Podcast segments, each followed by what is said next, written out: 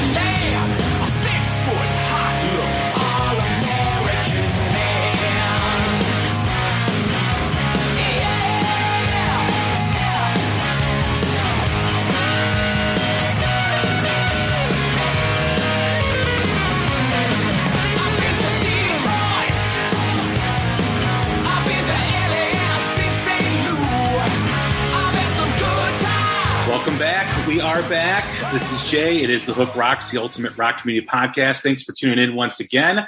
We are part of the Pantheon Podcast Network, a great network of music related podcasts. You can check out my friends like Carmine Appice and Vinny Appice on the Hanging and Banging podcast, Tom and Zeus on the Shout Out Loudcast. Um, I know uh, there's been some messages posted about Tom and his wife. Um, our uh, deepest sympathies go out to Tom and uh, look forward for them uh, to getting back uh, in the swing of things with Shout Out Loudcast. Family's always first, but if you have the time, reach out to them on social media and uh, wish Tom and his son the best with uh, the tragic news about his wife.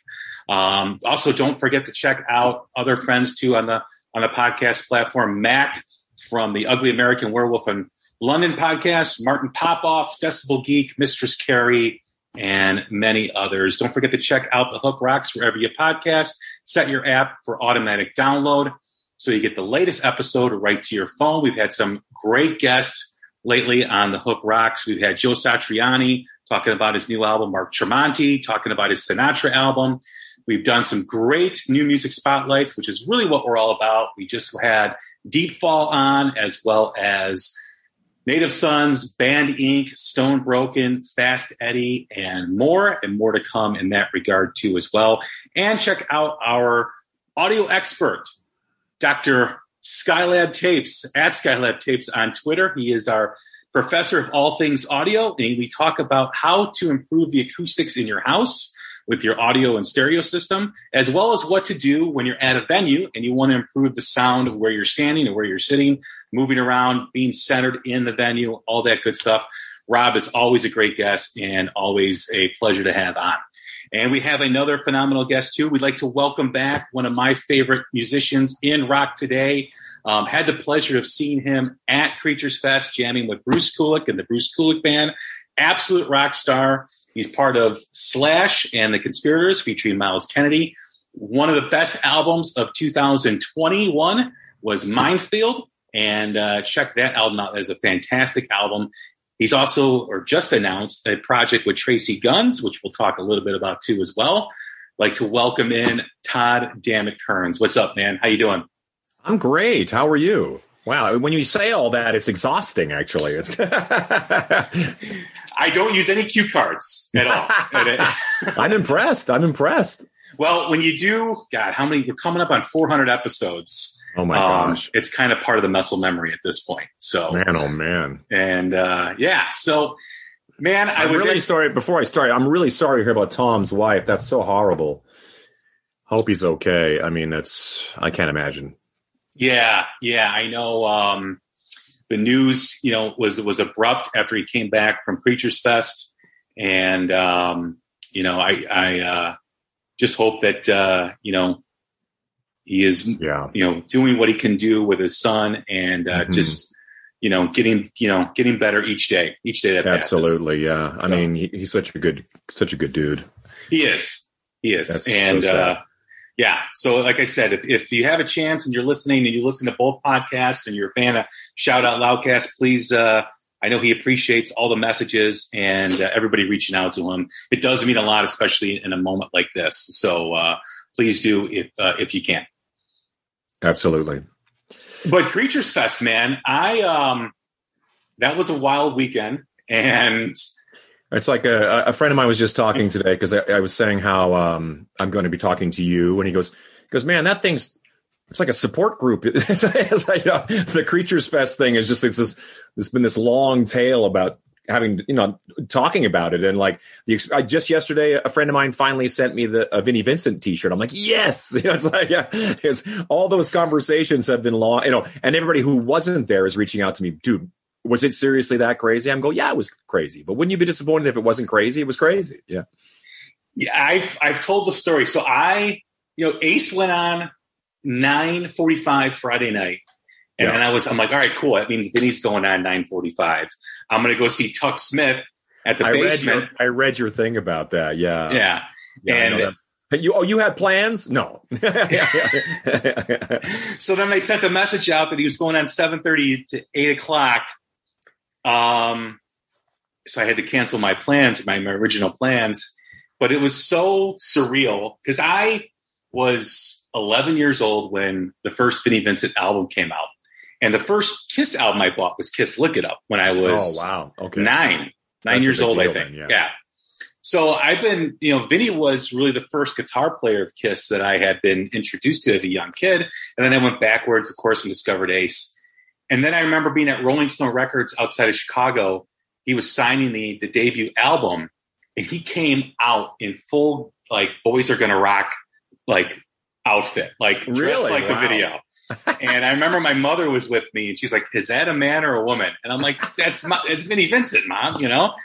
so I got him and Dana Strum's autograph on the debut album, and I've loved Vinnie Vincent. I think he's a very underrated songwriter. Yep. Um, you know, with some of the stuff that he's did with the debut album and with Kiss, and you know, it, I've always been really disappointed that he never really kind of pursued that as a way, you know, to, to stay in the music business. Because the songs that he wrote with Kiss on Creatures and on Lick It Up and on Revenge, and plus the, you know, I mean, back and on the, the, streets, and the and the invasion stuff as well. Yeah, and the invasion stuff, yeah, it's just remarkable. And so I've always kind of had that. I wish he could have done more, and and I know, you know, there's always things said, and and but it was just a surreal experience, and yeah, I'm glad I went, but you know, I was kind of like, oh, I passed up Tuck Smith for this. First of all, first of all, Tuck's amazing. I mean, yes, Um, but the reality is, is that you're going to have multiple chances to see Tuck. Uh, Exactly. that. But you're not going to get a lot of chances to see this. I mean, for better or worse, it's something we both experienced and can talk about it. We will be talking about this in 10 years. Remember that time? yes, Um, I, I'm with you in a lot of ways. Like in doing what we do with Bruce, being able to put together a you know a, a class act and, and support that music that we all love. You know, this being the Bruce oriented era. I would love to see Vinny with a lineup of guys.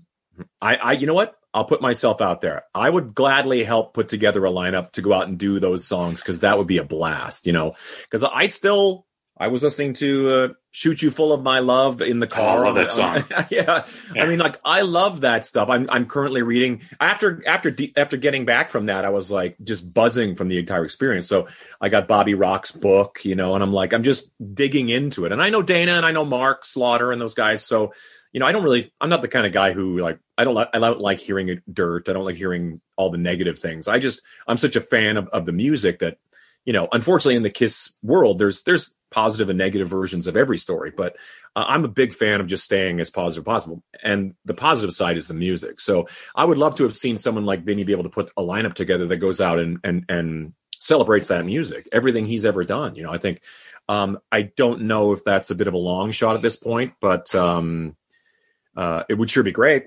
You know, Yeah, because those songs do need to be heard, and it's a shame that there is a, a strong possibility that they never will be played live again. Um, and that's maybe not know, with Vinny anyway. I don't know. right, right, yeah. And it's just, I mean, that was part of my youth. That was part of my childhood, and mm-hmm. and uh, you know the whole you know out of all the the members of Kiss, he is probably one of the most interesting in that there's not a lot known about him over the last what 25 years you Pretty know much. so so that whole mystique level i don't know if any other kiss member can reach that level that vinny has in terms of that in terms of that no. mystique you know so hopefully he can use that to his advantage and, and hopefully he can you know put together a band um, yeah you know it, it, the, the you know it's, it's, now that i get further and further away from the performance um, you know I, I guess I guess expecting more probably would have, you know, the, the, bar was low for me. but and I think if I would have had higher expectations, it probably would even hurt even more. But I just think that um, I think that a lot of people were just kind of like, I mean, there was you know what it's like. So speculation is even going to show up. You know, there's yeah. a lot of that conversation in this right. world. We know what time it is, and we know what everybody's been through on other occasions. And to me, it was like, I don't know. You know, it's like the fact that he was there and, and he did what he did, I was kind of like, I'm okay with this. I'm like, I, I didn't go home or like spend the rest of the time sort of, you know, a lot of people were pretty hung up on like, it should have been this or should have been that. I'm like, hey, man, at a certain point, you just kind of go, this is, this happened. He's here. That's great. I, I don't really get into the whole, you know, because it's getting to see Ace and Peter together. That's always that was dream. great. That yeah, that's great. always the dream. I got to see that back in the '90s on the Bad Boys tour, so I was, you know, getting to see it again was actually very touching. And um, you know, getting and then us doing our set and having Peter come up, um, it was really interesting because there was a lot of um, to Neil Neil's um, credit, the who who ran Creatures Fest, in this sort of weird like, well, what about this dream team organization? Bruce Kulick with Peter Criss. That doesn't happen, you know. I mean, other than like the Unplugged show back in the day, right? Um, so it was like, yeah, of course. You know, I mean, we, you know, I always equate it to being, you know, whether it's a sports convention or a, or a Star Wars or Star Trek convention. You know, I mean, like you're you're kind of at a thing where it's like there's going to be Shatner and Patrick Stewart, and then there's a bunch of guys who were in red shirts and were killed in ten minutes in an episode. You know, yeah. and there's guys like me who are just kind of like not real. I'm sort of, you know, like kind of second generation. Like you know, I play with Bruce, so it's kind of. Uh, it's kind of like my my connection to the Kiss world is is as much as a, as a fan and as much as a an audience member as it is as a guy playing that music. But we play it out of such a, a deep respect for the music, and we want it to be right. You know, we don't want to go up there and, and like I don't know, hack it away and and just sort of like you know with no respect for it or just kind of like eh, it's good enough right it's kind of we actually kill ourselves to make that and that stuff's not easy we're talking about you know kiss when they were performing at a level that was um you know, Paul's voice was peak, you know, and and just the the power of the band was all about speed and heavy and and and, and aggression, you know, and uh, in some cases, you know, but then um so it's you know we're fans. We, we we're probably I'm probably like you. I, when I go to a show, I'm good. I, you know, I I don't need to hear shouted out loud and rock and roll all night. I know I'm going to because that's what this is. But when guys like um like us, it's like when we get to do our set with with Bruce, it's sort of like you know, even getting to dig in, like last time on the Kiss Cruise, we played Exciter, which Bruce had mm. no connection to, but we were like, we had open shows with King of the Mountain, we had open shows with, um, I can't even remember now, like just multiple different like openers, and it was like that one cruise. We were like, man, we we kind of burned off all the like the great deep cut openers. You know, I think we might have done King of the Mountain, we might have done uh, I've had enough. I don't know, but um, and you get to a point where you're like, Exciter would be pretty pretty cool. That's a badass song and, Bruce is sort of like one of those guys who's like, you know, he, he does sort of voice like, well, I don't really have a connection to that song. What's the, you know, but it's kind of like, yeah, but people will trip if they see not only are we playing that song, but Bruce Kulick is playing that song. You know, that to me is, as a fan, I just knew that would be that would be a slam dunk. And um, apparently, that's Rick Derringer on that song. Yes, which I think even he is kind of only mildly aware of. oh, I, I, played that. well, the the thing that was cool. Well, first of all, regarding Neil, to to manage all those personalities. God, God bless that guy. Yeah, I mean that's not talked about enough. You know, when you got no. Ace and Peter, who've had some good times and some bad times with each other. You've got mm-hmm. Vinny, who is the unknown. You don't know what's what Vinny's going to show up, and then you know to have those three to manage all that, to get all that on stage. You know, Bruce is the easy guy, right? Bruce is the you know he's the one that you know, knows, you know, you kind of know what to expect anytime he walks in the room. But to have those other personalities and to manage that all weekend, uh, th- that is a huge, huge uh, deal. To Neil's credit, it's funny because uh, somebody brought up to me, goes, you know, the weird thing was is that there was so much anticipation for um, Vinnie Vincent and so much anticipation for, say, Sisters Doll, you know, with Peter Criss and that kind of stuff. It almost sort of took away that in a very positive way, people weren't necessarily thinking too much about the Bruce band because they were going, and my friend sort of put it to me like, but because that, that's only because we knew it was going to be great. You know, it's kind of like, you know, like we knew what to expect of that. And I'm not patting myself on the back. This is what they said to me. And I'm kind of like, well, I, am glad that we have the reputation of like, those guys are going to, those guys will be great. You just don't know what these other factors are going to be. And that kind of creates this sort of anticipation of, um, you know, even the, even the signings, like those lineups were insane. I kept walking by and I'd be like, who's this? And I'd be like, oh, this is for Vinnie Vincent. Still, I'd be like, it's been going on all day, you know, yeah. or, or whatever. It was like, it was nuts. I was really impressed with this sort of, this sort of turnout and this sort of passion. I'm always blown away by that, that sort of thing. I live with a bit of it in the Guns N' Roses world, you know, playing with Slash. There's that whole, that whole thing. But, you know, but we all know the Kiss world is a whole other animal.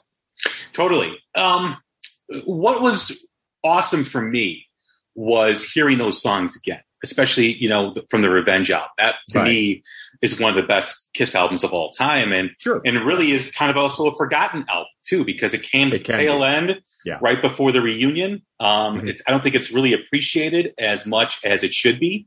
Yeah. Uh, and hearing those songs like "Just Wanna Take It Off," "Domino," God, I mean, yeah, Heart of Chrome. I mean, yeah. And then hearing Sword and Stone, my God, that was like, yeah, I did not expect that at all. That was absolutely incredible. There is an appetite for that for for those songs for the non makeup era of Kiss. I would even put Creatures in that too as yeah, well would, because um, it's still part of I think that transition into it. Is there any talk with you and Bruce, or has Bruce spoke about potentially? Putting this out on the road and giving this for the fans. I mean, obviously, it's not going to play the level of of arenas that that Kiss is playing in or stadiums. It's not, okay. but but I but I do think yeah. in, a, in, a, in, a, good you know yeah. five thousand seater, you know three thousand seater, whatever. I mean, you know, give or take.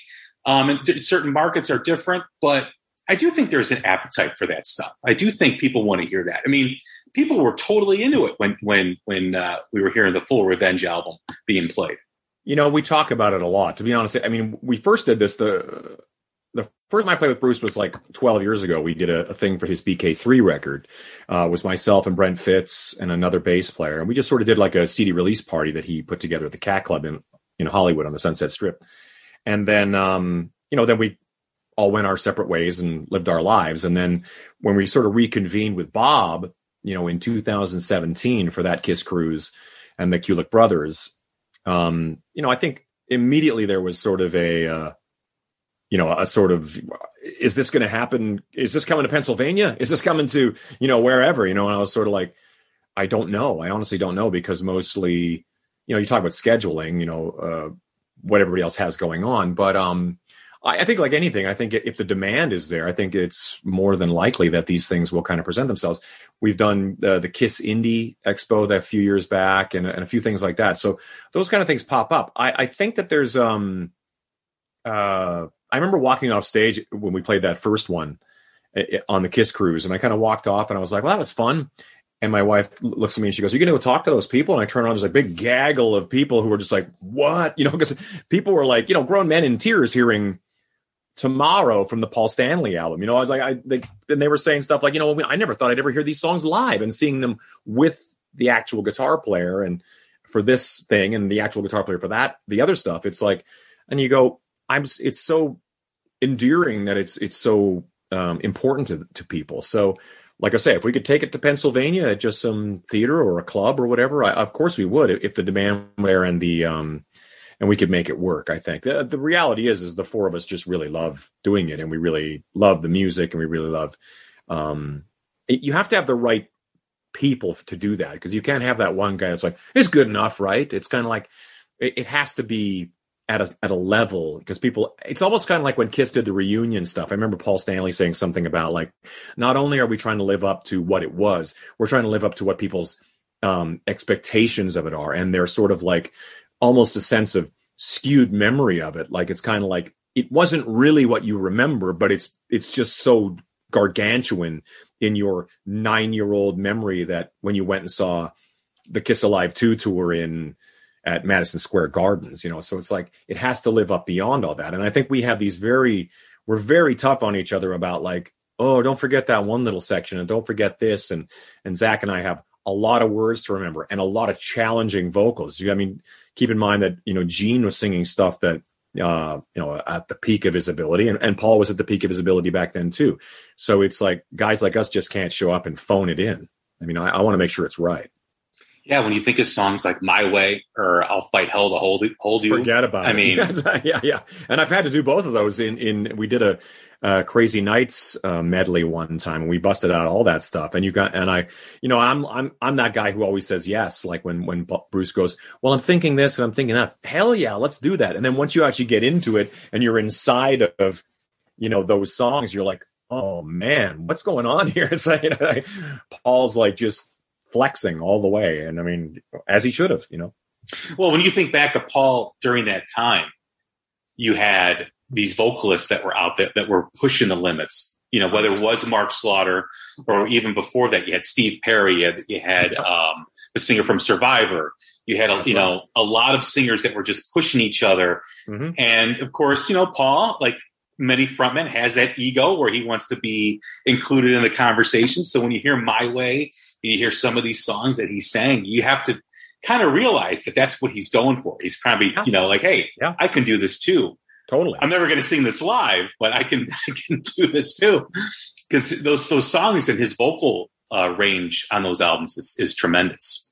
It is, yeah. I mean, again, you know, that they, were, you know, at a certain place and a certain age, and music was, you know, like you say, that what was going on around them sort of pushed them to kind of go that route. So I think that, uh, um, I mean, a lot of that, you know, a lot of the credit has to go to Paul for that entire chapter. You know, I mean, like that Paul was like, um, didn't seem to be distracted by anything other than being in Kiss, you know, so. Um, and I think we all knew that at the time because Paul was so much like the focal point in a way.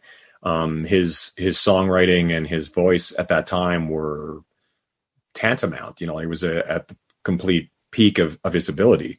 Um, not to you know, I think he had the right guys around him with Eric Carr and and, and Bruce Kulick to kind of take it into the into the 80s and into the you know that that whole scene and then obviously Gene's input is you know we you can't understate that as well but um yeah no Paul was it's like looking back at like you know the Chicago Bulls Michael Jordan or whatever it's kind of like you know you kind of go well that's yeah they they couldn't lose Yeah. As far as you go with you know playing with Bruce, Minefield, playing with Slash, these other projects that you have. How do you fit into each dynamic within those entities? Because I mean, you've got to be sort of like a chameleon, where you know you know what to expect with this group, you know what to expect with this group, you know your role in, in this and that. But how do you you know you kind of change you know abruptly in, into one project into the next? You know, it's so funny because I've been thinking about this a lot lately because as as time has gone by, and oddly enough, the the lockdown and all that sort of created its own uh, momentum and different opportunities that just would not have been there if there hadn't been a bunch of guys sitting at home going like, you know, Tracii Guns or whoever going like, hey, dude, you, know, yeah, you know, and we live in a, in a day and age where we're not sending over giant boxes of two inch tape from Los Angeles to Denmark. You know, it's kind of like, you know, it's like we're literally sending files back and forth and we could do uh, amazing real time things where, you know, I can, you know, fool around with something, send it back and have a comment back, you know, within moments. You know what I mean?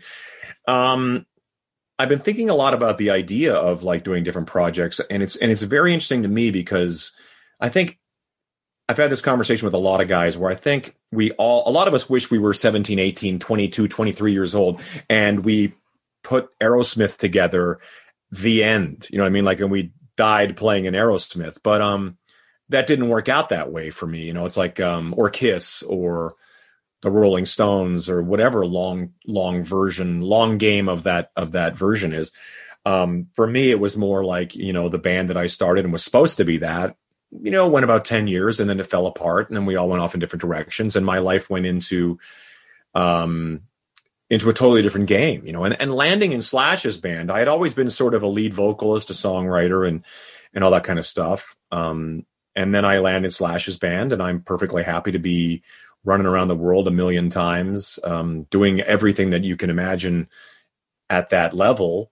Um, but at the same time, when people come to you and, uh, and they sort of, you know, pull on that sort of uh, chord that says you want to sing this, you want to write, you want to do all that kind of stuff. Well, then of course that's that's a different thing altogether. Where like stuff like Minefield is very very much so me on the couch watching Tiger King or whatever you know during lo- lockdown and just sort of you know going down every rabbit hole of YouTube, Hulu, Netflix, just enjoying well the wrong word, but you know making the most of the, the downtime and then when, you know, Jeremy Asbrock from the Ace Frehley band, and when he reached out and said, Hey, dude, we're doing this project and would you be interested in singing a song or, or helping, you know, coming up with a song?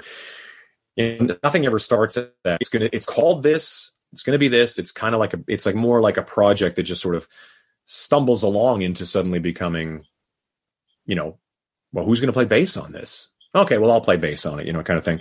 And the next thing you know, it sort of turns into a, in my opinion, a very strong record. You know, I mean, like I'm very, very proud of what we did on that. I mean, it's one of those things where we live in a day and age where, um, you know, I, so the focus on on creating music, um, it's sort of getting less and less uh, attention in a way. At least in my world, I find that Slash, to his credit, is is is needs no motivation. Like he is good to go. Like he's out with guns right now, but he's already formulating whatever the next plan is. And I'm not even fully aware what that plan is. He's just the kind of guy. He's always got something going on. He always wants to write. He always wants to record. He's always moving forward.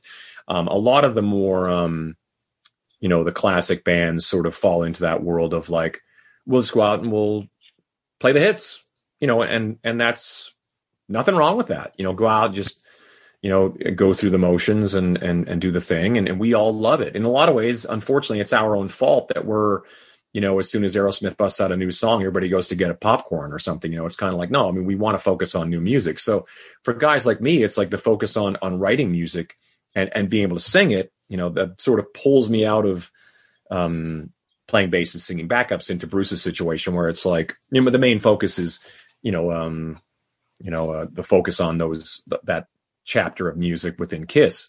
Um, you know, I do a thing called Toque with Brent Fitz as a Canadian thing, and we do a lot of Canadian covers, and we play a bunch of cool um, charity gigs and stuff like that.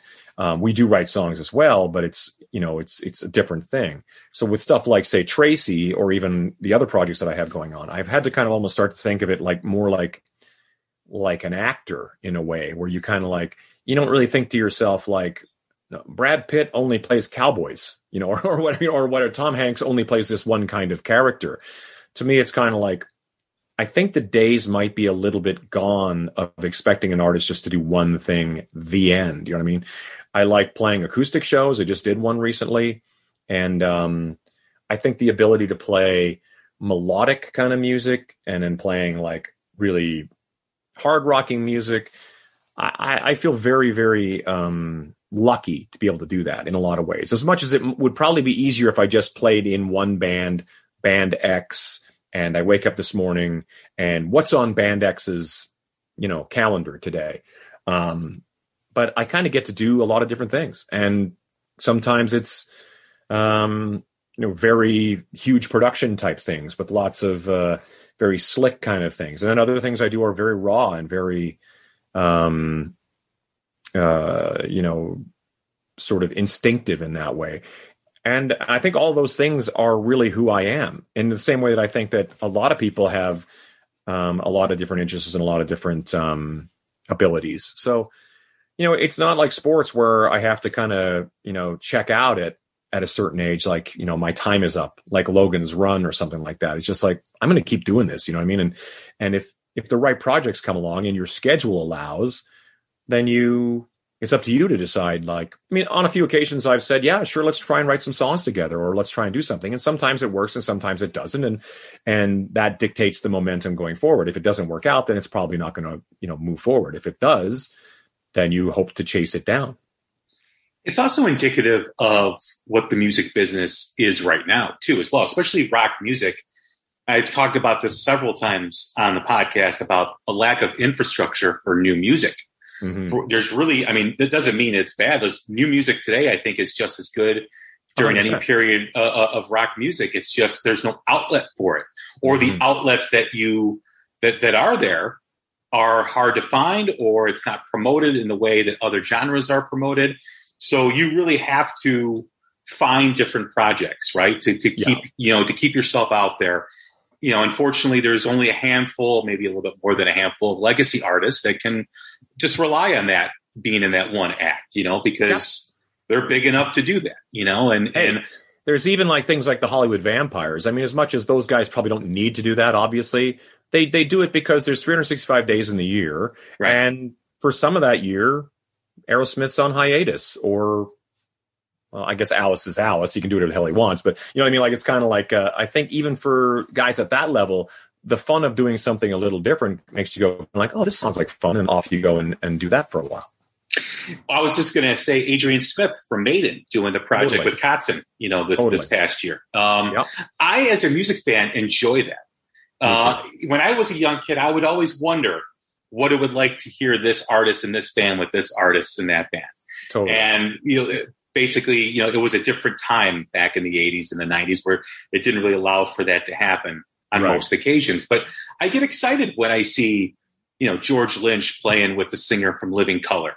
Yeah, or you know the bassist from King's X. You know, I totally. think that's totally awesome.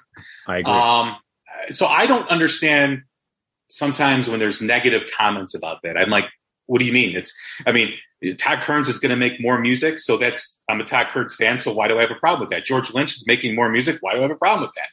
Exactly, um, yeah. So yeah, so I, I think it's a great thing. I wish though, as we all do, you know, new music would have a platform, have that infrastructure for it to be heard because, you know, for, for new artists or artists like yourself who are producing, I mean, the Mind Field album is, was tremendous. I mean, oh, that, that is, so yeah, I mean, and I hate to say, you know, what everyone says. Oh, if this was released during this period, it would have been huge.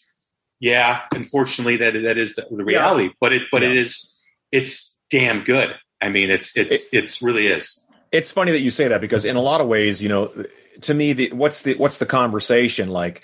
If if we had released this at a certain point, it would be you know would be better for it. But so, so the, the other conversation is kind of like well then we just don't do it. Like we just don't do it because it's not the right time to release music or whatever or write music or make music or create music. It's kind of like to me i just feel like there's never really a bad reason to make music. And to be honest i feel like everything leads to something else as much as whether there'll be another attempt for those same four guys to make another chunk of music together. I look back at things like, do you remember when Sammy Hagar and Neal Schon had a band together, just that one record? HSAS. Exactly. Yeah. And I was like, I remember thinking like, this was so cool, you know, and it, and it was just a brief, it was just a one, one time thing and it was gone, you know, and you, so I don't know in this day and age with music, at least in my, the world that I live in personally and, and the way things kind of are happening for me, it's sort of like, you know, the, when you talk about being able to sell music or, or where to market that music and all that kind of stuff. We really live in a weird place right now, and I'm sure it'll figure itself out where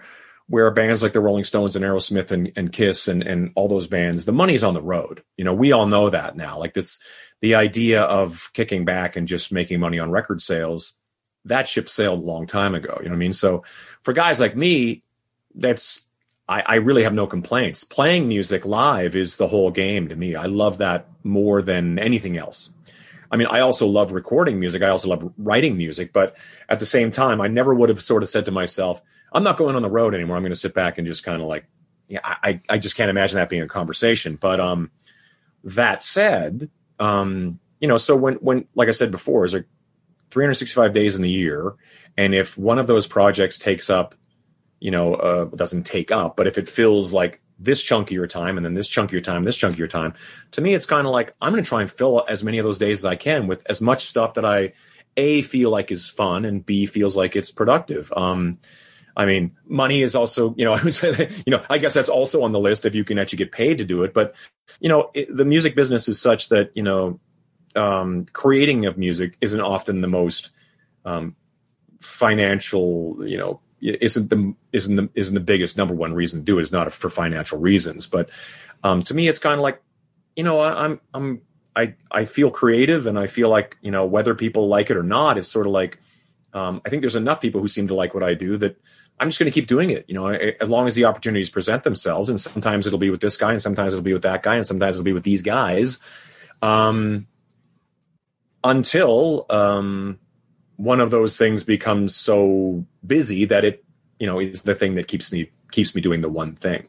I don't think it's it's really, and that's why I can't help but think of the actor um, sort of parable within the idea of like you wouldn't expect, um, you know, whichever actor to be in the same film a hundred times with the exact same cast. It's kind of like, I know it's kind of a, a silly kind of uh, comparison because everybody knows that we're not playing parts. We are, we are who we are. We're making music, but to me, it's kind of like, you know, sometimes just changing up the game of like, you know, having one guitar player present you a, you know, a thing is going to be markedly different than the other person who presents you an idea. You know what I mean? It's just that's the nature of being with creative people is everybody's so different that it sparks other parts of your brain that you wouldn't have thought of this um, until that guy played that riff, or you wouldn't have thought of that until that guy played that thing for you. So I, I don't there's not really a negative to me, like as far as like being creative, staying busy, keeping out or making music. It's a short ride. You know what I mean? Like it's like Paul McCartney's about to turn 80 years old, and I keep thinking to myself, man, what a trip. You know, I mean, like that's a long ways away, but I bet you, I bet you my age doesn't feel that long ago for Paul McCartney. You know what I mean? So it's like, uh, a lot of things can happen between now and then. Who knows? From a business standpoint, when you forecast the next 10 years and you and you understand that a lot of these legacy artists will stop touring like kiss like acdc mm-hmm. like iron maiden there is going to be that vacuum that's created where from a business standpoint when you think of live nation there is a percentage of concert goers that will not have concerts to go to which means that yeah. there's money going to be left on the table so where does what does a company like Live Nation do? What does some of these promoters or these record companies do or whoever is involved in it? There's going to be, I believe, a a kind of a push for some of these artists that have been kind of underneath the, the legacy artists to kind of become those next headliners in live music because there's too much money left on the table with you know, people paying to go see Paul McCartney or people paying to go see ACDC or Iron Maiden or Kiss or whoever. Yeah. So I do think that's coming, you know, as we go out in the next 10 years, in the next decade of what, who will be on those stages, in those arenas, in those football stadiums. So it'll be interesting to see how that evolves. Like who? I'm very curious to know who that's going to be. I mean, that, that to me, it's, uh, and there's a whole that's a that's a very deep conversation. But it's it's it's yeah. interesting that you bring that up because we all sort of say the same things. You know, once you're once those guys have sort of you know, I mean, realistically, within the ten years, like you say, it's becomes less and less likely how much they can even go out or at all. You know, I mean, so um, yeah, it's very interesting. It's gonna be it's gonna be really interesting to witness this in real time. Like it's yeah. not like you know, it's like we're gonna be sitting here watching it happen. Um, I mean, obviously the uh, the younger people, the Harry Styles, the whatever you want to call that whole young people's generation of music, that's that's going to be around for a long time. I assume. I mean, it, that's a whole other conversation too, as far as like, does any of that have the legs? Um, you know, like seeing Harry Styles at 78 years old. I don't know. Is that a thing? It could be. You know, we'll we'll see. But um, uh, but you are absolutely correct, and I think that also is interesting as you're watching even Kiss themselves discussing you know the uh, a future with a band like Kiss um, without Gene and Paul, or maybe even Tommy and Eric for that, at this point. I don't even know. Um, you know, and then bands like Foreigner or whoever who are you know new versions of you know where it wasn't just like boom it's a new band it's kind of like a, a, slow transition where the the thing is handed over um, even watching stuff like that series pistol that came out you know, watching the Sex Pistols, who you know, part of my part of my youth, you know, to become like a mainstream television show is like, you know, it's it's you kind of feel like, is this? I mean, isn't this kind of too soon? I know, I know, it's a long time ago when you actually do the math, but it is weird to watch. You know, for all intents and purposes, I hate to. I know John Lydon would would would probably kill me on the spot for calling it almost heritage music or classic rock in a sense, but music that was created in 1976 or whatever, whenever it was, is a long time ago, and it carries over from you know like two or three generations of of of, of rock fans at this point, um, where whether it's Kiss or Pink Floyd or anything from back in our youth, um, will it carry on in some version with somebody? I mean, I, I, would imagine there's a there's a reason why Pink Floyd tribute bands do really good business. You know what I mean? Like they can go out and do. There's like some band from Australia that does it, and they do like massive venues and they have massive production. And I'm like, and it's like, well, yeah, but there's a there's a there's a big hole there. It's kind of like back. I don't know if you remember back in the day before Kiss put the makeup on. It seemed like the the ability to to do a Kiss tribute band in full makeup and fire and stuff was pretty big business until Kiss put it back on. So the takeaway factor is there. So it's anybody it's anybody's guess. It's anybody's yeah. guess. Well, you know, money will yeah. will decide. Yeah, that's you know, true. Whatever they decide, whoever they decide to push, you know, whether it's the promoter, whether it's a coordinated effort between record companies and promoter to decide, okay, who's the handful that we need to push for that for that for those people that want to go see a rock concert right. that can't anymore because these bands aren't touring. So I think that'll be the biggest determining factor. So who they decide, and and that's you know, and and that could mean who's ever got a new album on at that time, or who's ever had a couple hit. Not there really is no hits anymore, but you know, who's ever has the most numbers on social media. Yeah. Whatever the case is at that time, I think that's where you'll find the money go behind and start to lift these bands up to that next. You'll start to hear them on radio. You'll start to hear them on. All of a sudden, you'll hear a song by a band that you're like, they've been around, like Rival Sons. They've been around for 15 years. I've never exactly. heard them on the radio. Here they are on the radio. Then, then you know that there's something behind it. You know, it's sort of uh, the parable within that to me sometimes feels like you know, in the punk rock world where, you know, when I was a kid, Bad Religion and Social D, you know, those were the bands that were traveling around doing like the Johnny Appleseed work of like going around and playing punk rock clubs and sleeping on people's floors. And then they just keep doing it and doing it and doing it. And one day you're just around for long enough that you become a legend. You know what I mean? Like now Social D and Bad Religion are a very successful machine. You know, I mean, they go out and they do, you know, multiple shows a year. And then you get into the other side of it when things like the Misfits are like selling out the forum in LA and stuff like that. And, you know, there, there there's these, these, there's something to be said about just sticking around long enough that you kind of like, it's not easy, you know, but you stick around long enough and you just become, you kind of get a lot of love because you've been around that long. Not to discern, not to, to take away the quality of work that those bands were doing. Eh, I mean, that's quite the, quite the opposite. But it was such a specialized um, niche market that they had uh, that just sort of. But as your niche market grows up, when it was a bunch of fifteen year olds who sort of grew up and become, you know, disposable income adults, yeah, it's it's a big deal. So, like you say, whether it's it'll be very interesting to watch that kind of play itself out, whether it's Rival Sons or um, Dirty Honey, maybe you know, or bands like that. If if they can sort of traverse how difficult it is to keep four or five people together for that long, um, you know, all of our favorite bands have been through that. Um, and uh, wait for the the the benefit of just the long term hang. I also see that too with a lot of the you know new bands when we compare them to this band or that band. And you know, one side of the fence is against it because it's you know it's they call them a cover band of this band. Other fans on the other side are excited that there's a band like this again. Yeah. So it's that constant battle, that constant war.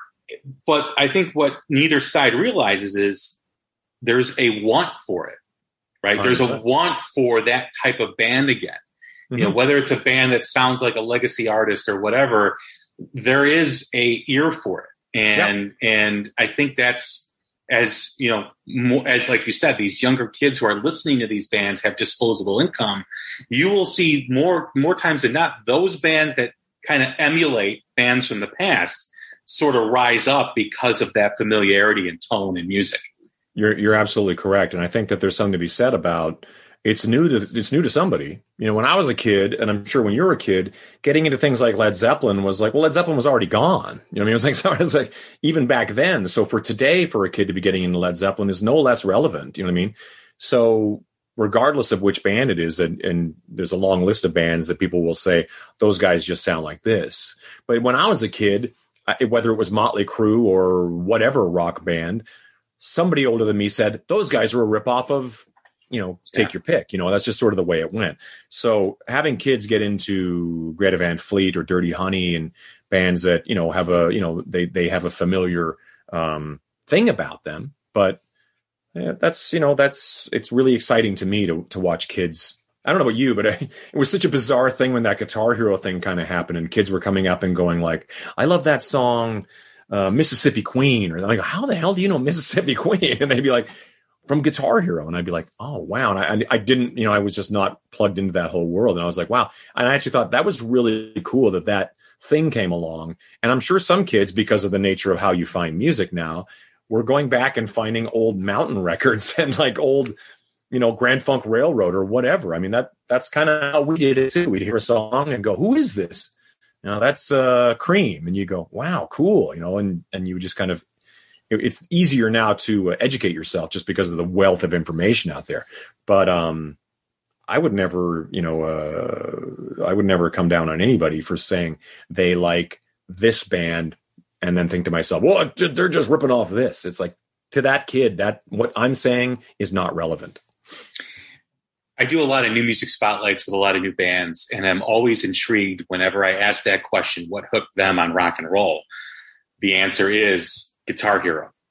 Interesting. Uh, yeah, yeah, younger guys. That, yeah. yeah. That's how they got introduced to rock music. What was the other? There was Guitar Hero, and there was something band or um, rock band. Rock band. Yeah, it's yeah. either one of the. For a lot of times, it's one or the other, and yeah. it's really interesting how that's how you know that was their gateway, and yeah. it makes sense too because it did become the video game generation. That MTV generation became the video game generation, and you know what better way? That's why I don't understand why a lot of new bands don't put their music on video games. I mean, if you want to, I, I think of my son who's a teenager and the bands that he's into were all when he was playing NHL, whatever year it was on on PlayStation, totally or, or whatever. Um, and, and that familiar. What's what's the, what's the band that he? Uh, um, oh, I can't. I'm, I'm drawing a blank now. But there's so many bands that that was his gateway as he was sitting there hearing the songs over and over. over again, yeah. yeah, and it's like it's like the radio. Totally. So I mean, it does mean something when but somebody it, got somebody got hip to that because when you say like why we don't put more music into those games, it's because someone is hip to it and they know that that's you know that's where everybody's trying to get their music these days. Right. It's it's such a fascinating game. You know, I mean, like I'm putting out a project right away, um, and it's very interesting having the conversation where you're kind of like in your mind you still want it to be, you know, you're thinking like, well, there is a chance somehow it ends up on the radio, but there is a you know a much larger chance that it's probably not. You know, it's, it's kind of like it's the nature of of a business that is like, you know, more more traffic than ever. You know, and it's just like harder to get heard and seen. And and and a lot of younger guys or anybody putting out new music will complain that you know, if I put my music out on Friday, it feels like by Saturday you know there's some there's a hundred other things that have come along and, and, taken the attention away and i well yeah that's unfortunately um, as amazing as the internet is, because you can release a song, um, you know, be a local band here in Vegas or whatever, release a song, and people from Japan to Australia to South America can hear your song instantly. But that also means that, like I say, the next day when somebody else releases something, you know, you, you it, it's just it's just the nature of how things are, the attention span, all that kind of stuff. But these are not reasons to not make music. You know what I mean? Like to me, it's like I, I still feel like I think that you know the there's something really exciting about the fact that you know today this song you know or, or, yesterday this song didn't exist. Today it exists and that can mean anything or it can mean absolutely nothing. You know it's like you know it's like you just never know if like james cameron decides to put it in his movie and it changes your life or they put it in the new nhl game or whatever it is. Um you know there is a very good chance that it'll you, know some people online will really dig it and and and that's really cool that you did that and and it might just go away but I, don't think I've ever really lost that sort of um, just the fascination with like how cool it is that this song didn't exist yesterday. Now it exists. Isn't that cool? Like that's it, it could be it could be anything. It could be and like I said, it could be absolutely nothing. But that's but being absolutely nothing is never going to be absolutely nothing to me. It's like it, it's just something that we did and it's and I'd rather have it there and and and you know and have to kind of deal with like, well, it didn't go platinum. You know, it's like, well, so what? You know, Paul McCartney or, or all kinds of guys are putting out records that aren't reaching what they should be reaching. That's just the nature of of trying to make music in 2022 or in the 21st century in general. Is it's not what it was. You know what I mean? And and uh, but they still do it. You know what I mean? And that's and and Paul McCartney's still writing songs because that's what he does. You know, and you know. I, I remember this interview with Jeff Pilson. God, this is going back probably 15 years, 15 plus years, talking about you know the the the things outside of music that can get your band noticed and he said, if only somebody had a Dokken shirt in like a major blockbuster movie, yeah. you know, yeah. or or yeah. the hottest actor is on the Tonight Show with a Dokken shirt. He's like, we would be superstars overnight because of that T-shirt.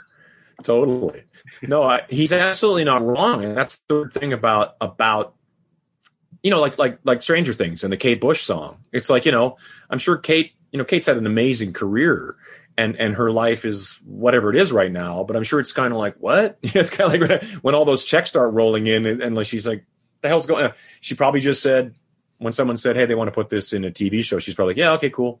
And now it's like you know, it's it's I, I don't know what what you know state her what she's thinking, but it's that perfect opportunity that into the fire by Dokken might get used in something in in a you know year from now, and all of a sudden the phone starts ringing and like it, that's that's the coolest thing about music is it's you know people don't really just because you made something here's here's a weird example. Just today i was talking to my wife and, and a friend about moby dick.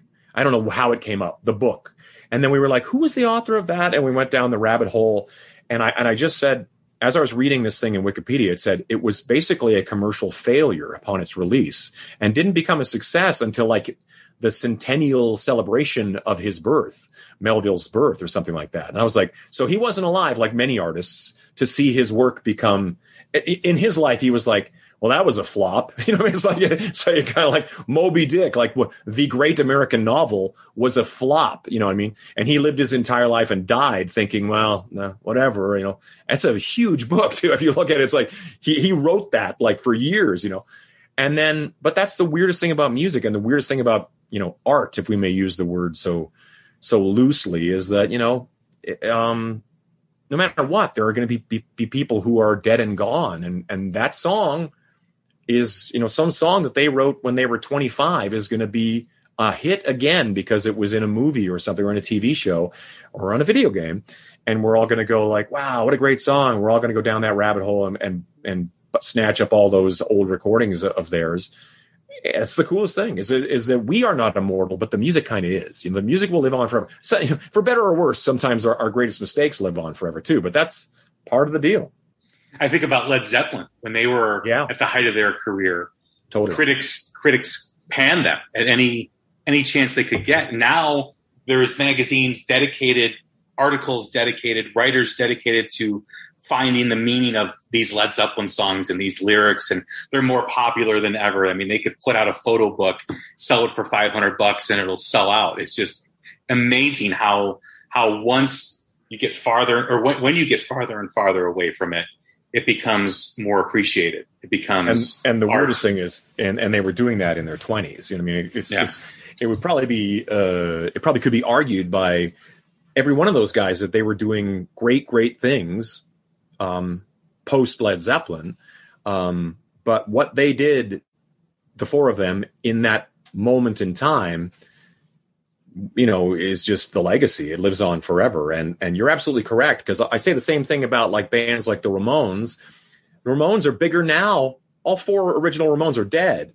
And you'll see that t-shirt a hundred times a day. You know so if you pay attention you see that that logo whether it's like somebody using the logo f- to, for their own gain um, but you see that logo and you think to yourself if the, back when those guys were doing their thing everybody took it for granted. You know, it's kind of like, oh, we'll see them next time. You know, I mean, they were playing like they were always playing.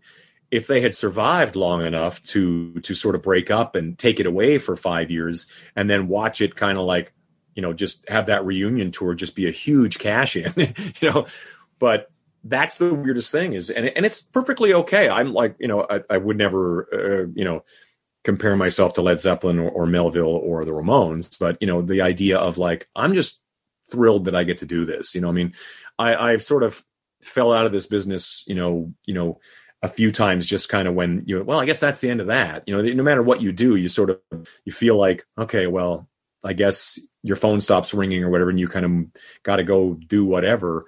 Um, but then you find another way, another back door to work your way back into the industry. And, and, and in a lot of ways, Slash was kind of that for me.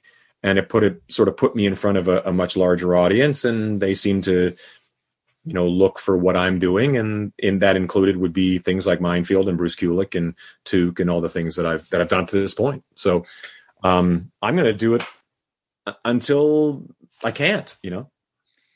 when you think of those projects, and I know we touched on it earlier with, you know, scheduling matters and whether you can feel the vibe, you know, when you're working on a project, but, but really, you know, when you are involved in something, whether it's Mindfield, whether it's with Bruce, whether it's with Tracii Guns now, or anything that you're working on, you know, do you know if it's something that's going to be sustained, or do you think, do, or do you know if this is going to be a one-off? You know, how do you, how is that determined for you? I think a lot, a lot of that is, is, you know, is in the eye of the beholder as well. Is sort of, you know, guys like me and Tracy who, you know, I love the guy and we've known each other a long time. And, and this, it's, it's, it, I really, I always equate it back to that kind of, well, we've always been looking for a project to do together. You know, it's like, and then Richard Linklater called, he had the script, you know, it's like, it just, it always feels like old Hollywood in a way when you talk about it, but it, but it does have this sort of, um, you know, it's like, uh, you know, guys like him who who um, he's just so he's a lot more prolific than people kind of kind of give him credit for. And then you know when he comes at me and goes, you know, I'd like you to like to do this with you. What do you think? And you go, yeah.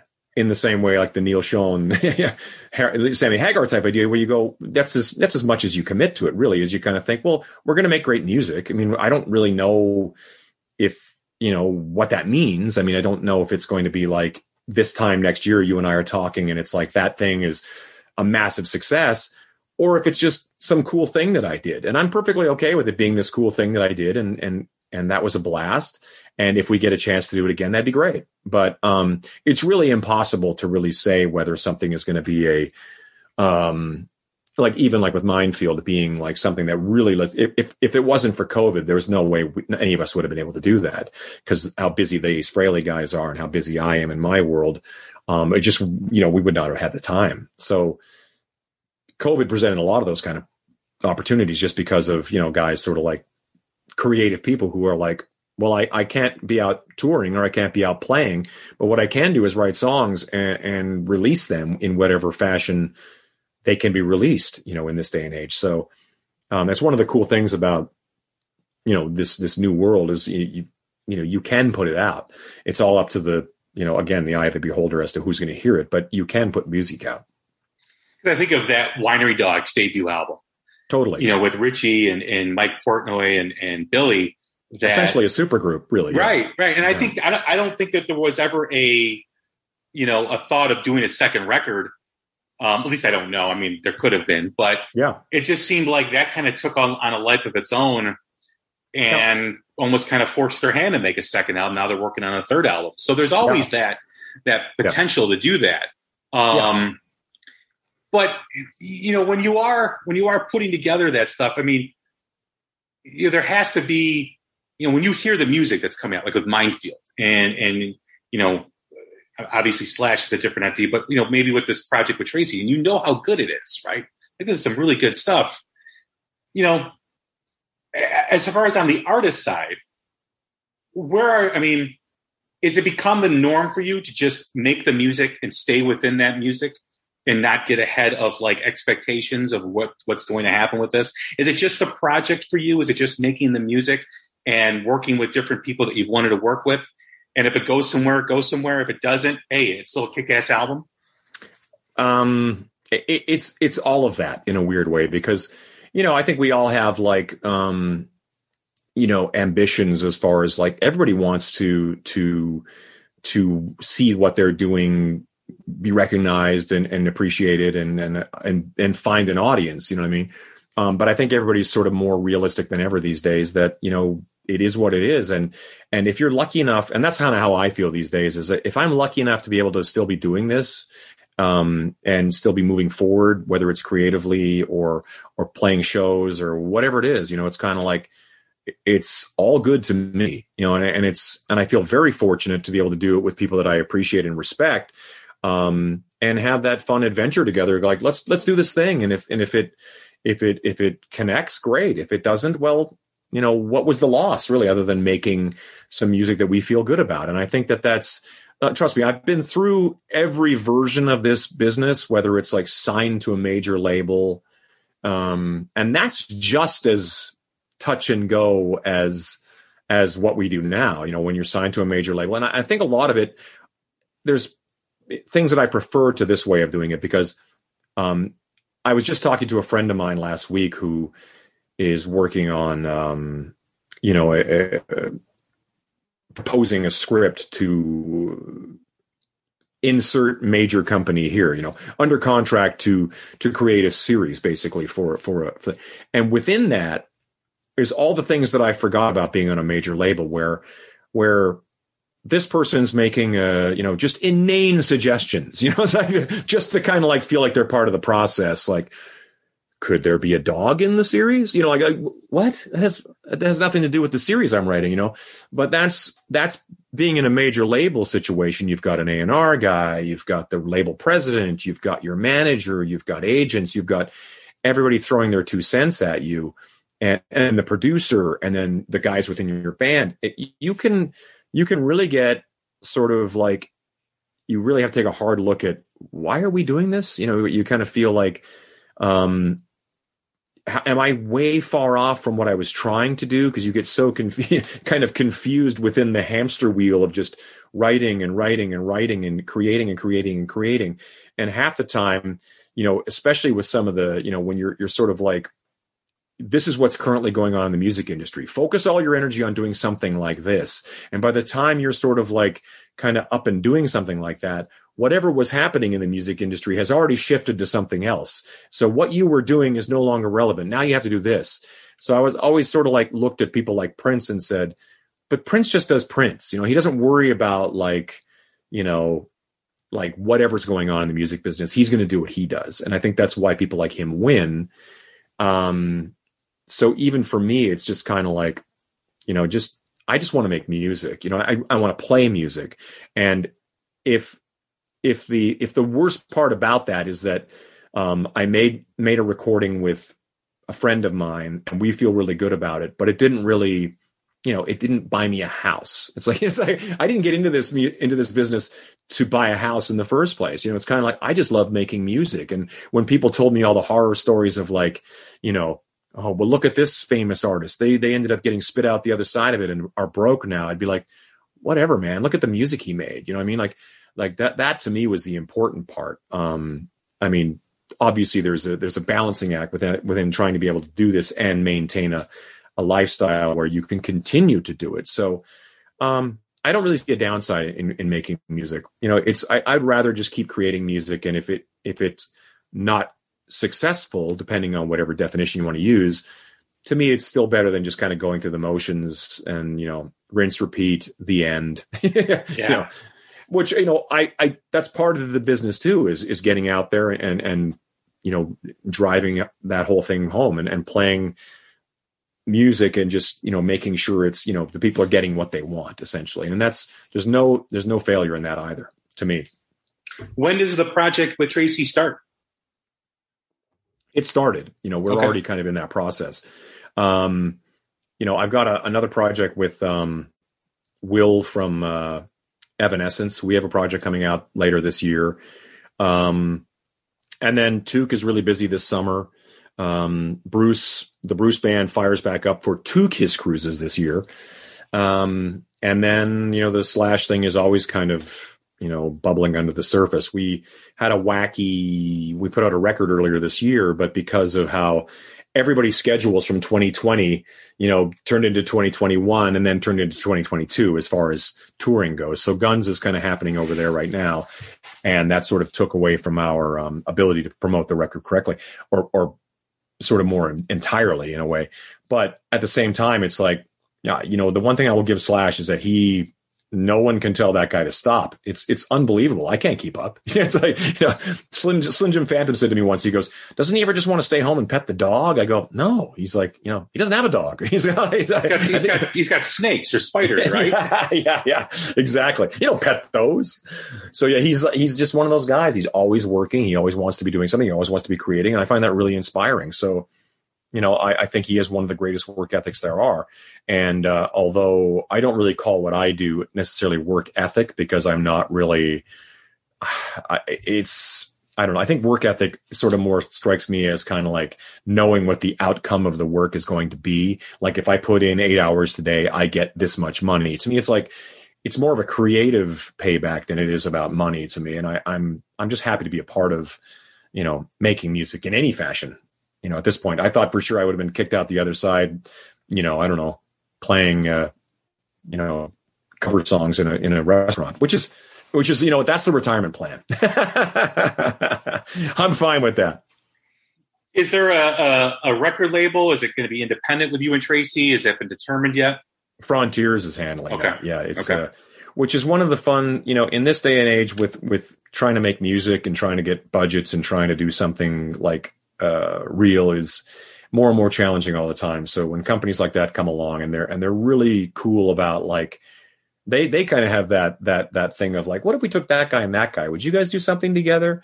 And you go, yeah, well, let's see what happens, you know, kind of thing. And um, you know, mostly that's just it's basically just Tracii sort of coming to me and going like, what if we did something like this? And I'm like, yeah, sounds like fun. You know, I mean, it, it all sounds like fun with the right like I said, when it comes to scheduling everything, because like, I have had, you know, plenty of friends who approach me about what about this, what about that. And I'm like, oh, I've got too much on my plate or, or whatever's going on. And, you know, you just can't make it happen. So, um, but that said, it's, you know, uh, you know, it, like I said, there are 52 weeks in the year and, uh, and they're all full right now. from here, I go to from here, I go to a, a rehearsal for uh, raiding the rock vault. My friends here in Vegas have a show, and I do it when I'm in town. So I'm I'm very excited because it has it's been closed for a couple of years because of COVID. So they're opening this weekend. So I'm going to be a part of isn't, it. Isn't Jay Schellen part of that from Hurricane?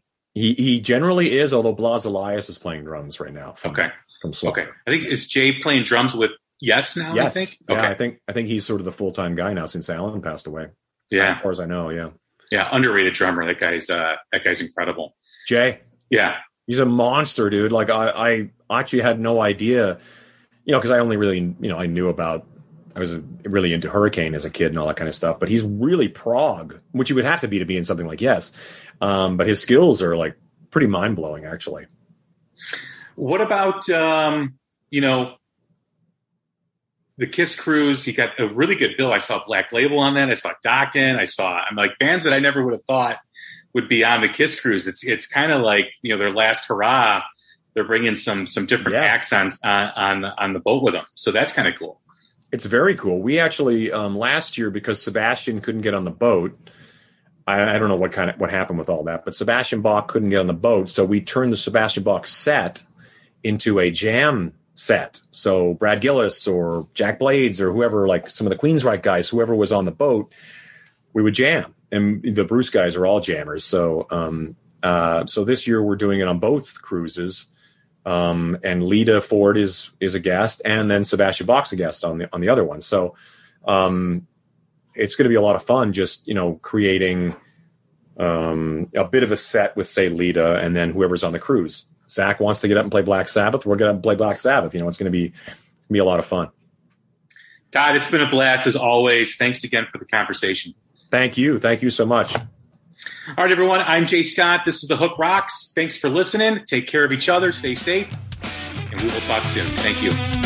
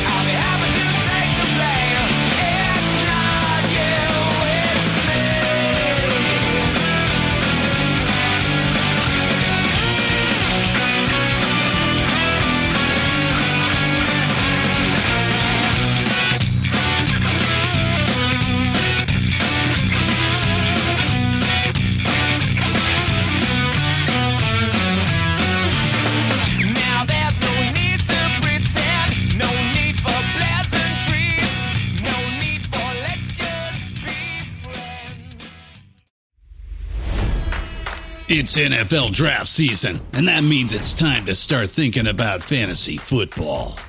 FantasyPoints.com features industry leading experts and prognosticators using proprietary hand charted data to help you score more fantasy points. FantasyPoints.com is the place to go for whatever kind of fantasy football you play. Whether you play fantasy football, daily fantasy sports, or do a little bit of everything, Fantasy Points has the meticulously researched content to guide you to victory. And why wait for the fall? Fantasy Points also covers the new spring football league, the UFL. Join the guru, John Hansen, Scott Barrett, Joe Dolan, and other massive names in the fantasy football universe with an exclusive offer. Use code Pantheon for 15% off any fantasy points package, including the all in package, with access to every article, tool, and data nugget that Fantasy Points has to offer. That's fantasypoints.com and code Pantheon for 15% off at Fantasy Points. Fantasypoints.com. Code Pantheon. Score more fantasy points.